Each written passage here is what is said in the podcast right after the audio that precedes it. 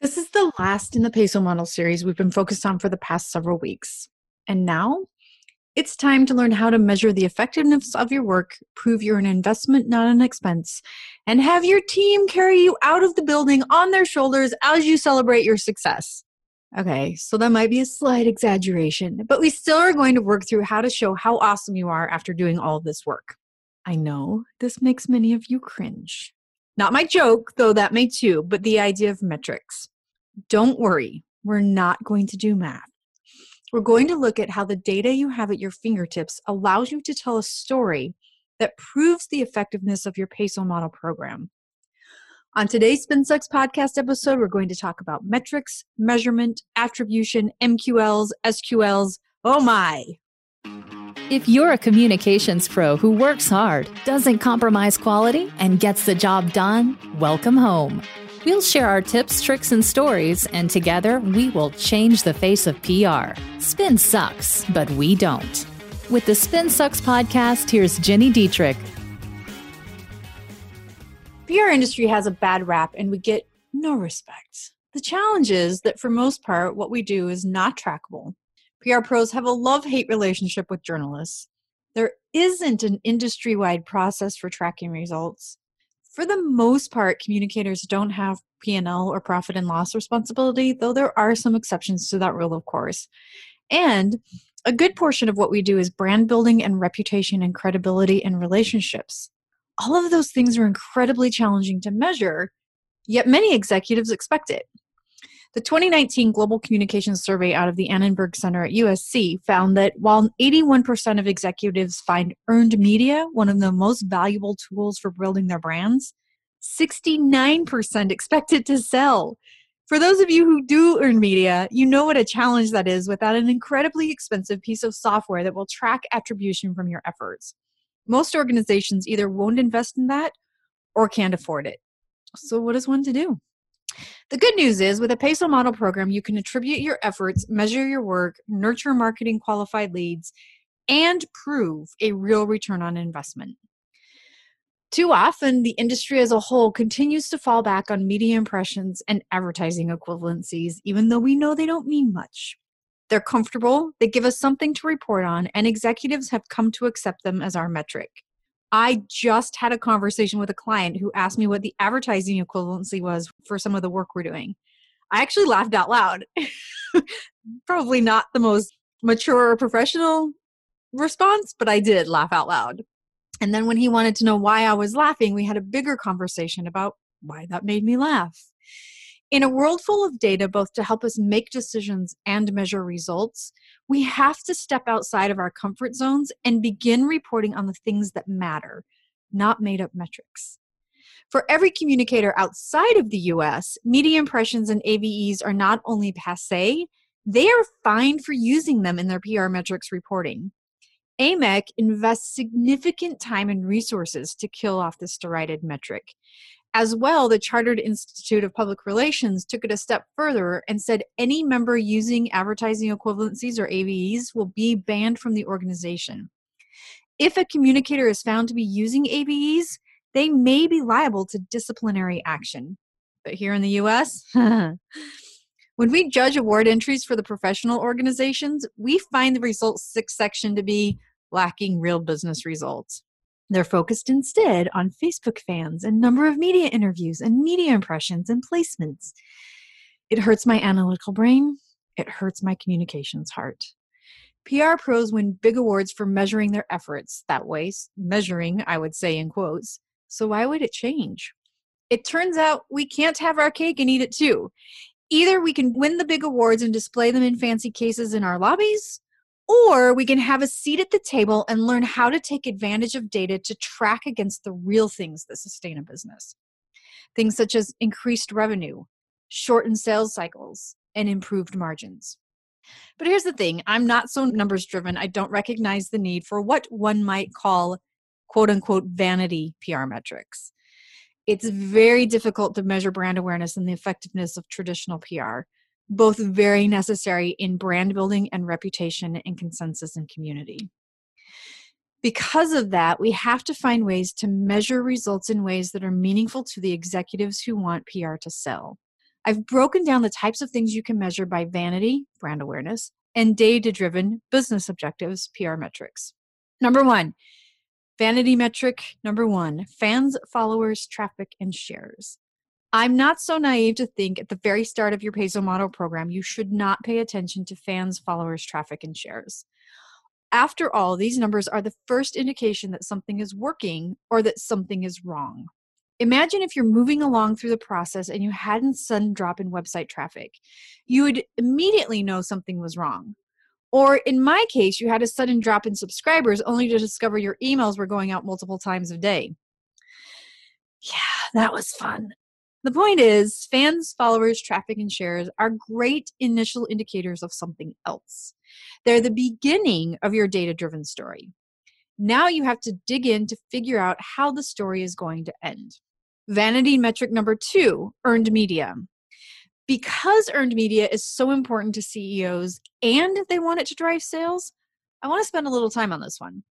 Earned media does not just mean working with journalists, it also includes blogger and influencer relations. Nancy Marshall and I were recording a podcast episode for PR Maven, and she asked me what has changed since I started my career.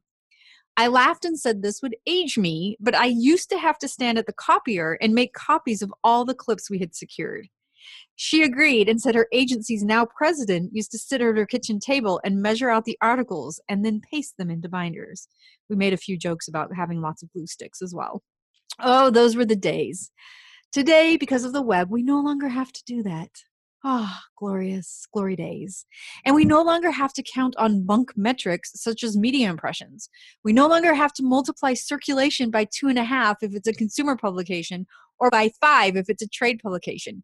No more made up numbers. Now you can track how many times an article, blog post, or piece of content was shared. You can track how many visitors it sent to your website and what those visitors did. You can attribute where a customer started and how your efforts nurtured them through the sales process. Get to know Google Analytics. Really, it's non negotiable. Get to know it and track the traffic, views, and social shares of every article you've placed. Report to your executives the value of each campaign. In just a few minutes, I'll be back to talk to you about the data driven metrics, the ones that will allow you to prove the work you do is an investment for the organization, not an expense. There are two things I want you to know about. The first is the Fundamentals of Media Measurement course that we just launched with Muckrack, and the second is the Peso Model certification. Both will help you evolve your career this year as you learn how to measure your work using the Peso model to get you there. The Fundamentals of Media Measurement course can teach you how to measure your earned media efforts, create a successful measurement strategy, and report on your success. It will take you about two hours, but it has quick, bite sized lessons you can take when convenient. It has actionable tips, step by step approaches, and examples from Johna Burke, Christopher Penn, and me. Go to mrac.co slash spinsucks to learn more, get registered, and start your measurement journey today. That's mrac.co slash spinsucks. Please be sure to use that link because I get a gold star every time someone registers, and I love gold stars. And for those of you who need to evolve your career, learn how to integrate the work you do with marketing and amp up your measurement efforts, the Peso Model certification is for you. Step up your game with an academically accredited Peso Model certification from SpinSucks and the SI Newhouse School of Public Communications at Syracuse University. Learn more about that by going to spinsucks.com slash academy, or you can go to spinsucks.com and click on Academy in the navigation. And now back to the show. Okay, I'm back. For those of you who've been in the industry for a few years, you'll remember having to sit through focus groups night after night after night, watching people on the other side of a one sided glass talk about your products or services. I was always happy when the advertising team said we didn't need to attend. They were so boring the beauty with big data is we no longer have to give up our weeknights and eat pizza four nights in a row to get information about what our customers think. If you have a strong command of all of the data at your fingertips, you will be able to influence high level decisions on product, marketing, positioning, and more. If you don't know how to sift through the data, look at taking some online courses through Coursera or Cognitive Class. Then we're going to talk about marketing qualified leads. A marketing qualified lead or an MQL is someone who is engaged with your organization and could become a customer if your PESO model program is set up correctly. At this point, I would distinguish between marketing leads and marketing qualified leads. A marketing lead is someone who might subscribe to your newsletter or your blog or join your community or follow you on social and share your content there. A marketing qualified lead is someone who does all of that and engages more such as downloading content, attending live or virtual events and or joining your community. If they keep showing up, they want you to give them a reason to throw all their money at you. Give them that reason and move them to the next data point, which is sales qualified leads. Lots of people will argue that PR is not responsible for sales qualified leads or SQLs. And I would agree if you're just doing traditional PR. But if you're implementing a PESO model program, it is absolutely responsible for SQLs. A sales qualified lead is someone who's ready to talk to sales. Typically, they're someone who has expressed enough interest in your brand that they're ready to have that conversation. For my business, this is someone who watched a social media video ad, registered for a webinar, watched the webinar, and then booked a call for a complimentary coaching call. By the time they get on that phone call, they are sales qualified. It could also be someone who has read and shared your blog posts, followed you on social, downloaded content, opened and engaged with your emails, and perhaps attended a webinar or live stream event. However, your PESO model funnel is set up, knowing that it's less linear and more circular determines when somebody becomes sales qualified. If you're in a consumer business, a shortened sales cycle, the next data metric, is less important to you. But in a B2B organization, a sales cycle could be anywhere from two days to two years. Work with your sales team to figure out how long the average sale takes and set a goal to beat it. Let's say it takes 10 months. Set your goal to nine months. The best way to shorten a sales cycle stay top of mind. The best way to stay top of mind? Create valuable and interesting content that is shared in the places your prospects hang out. This could include email, social media, stadiums. Well, when we can go back to sitting in stadiums to be able to see it, subways, websites, media outlets, and more. The better your content, the more likely your prospects are to read it.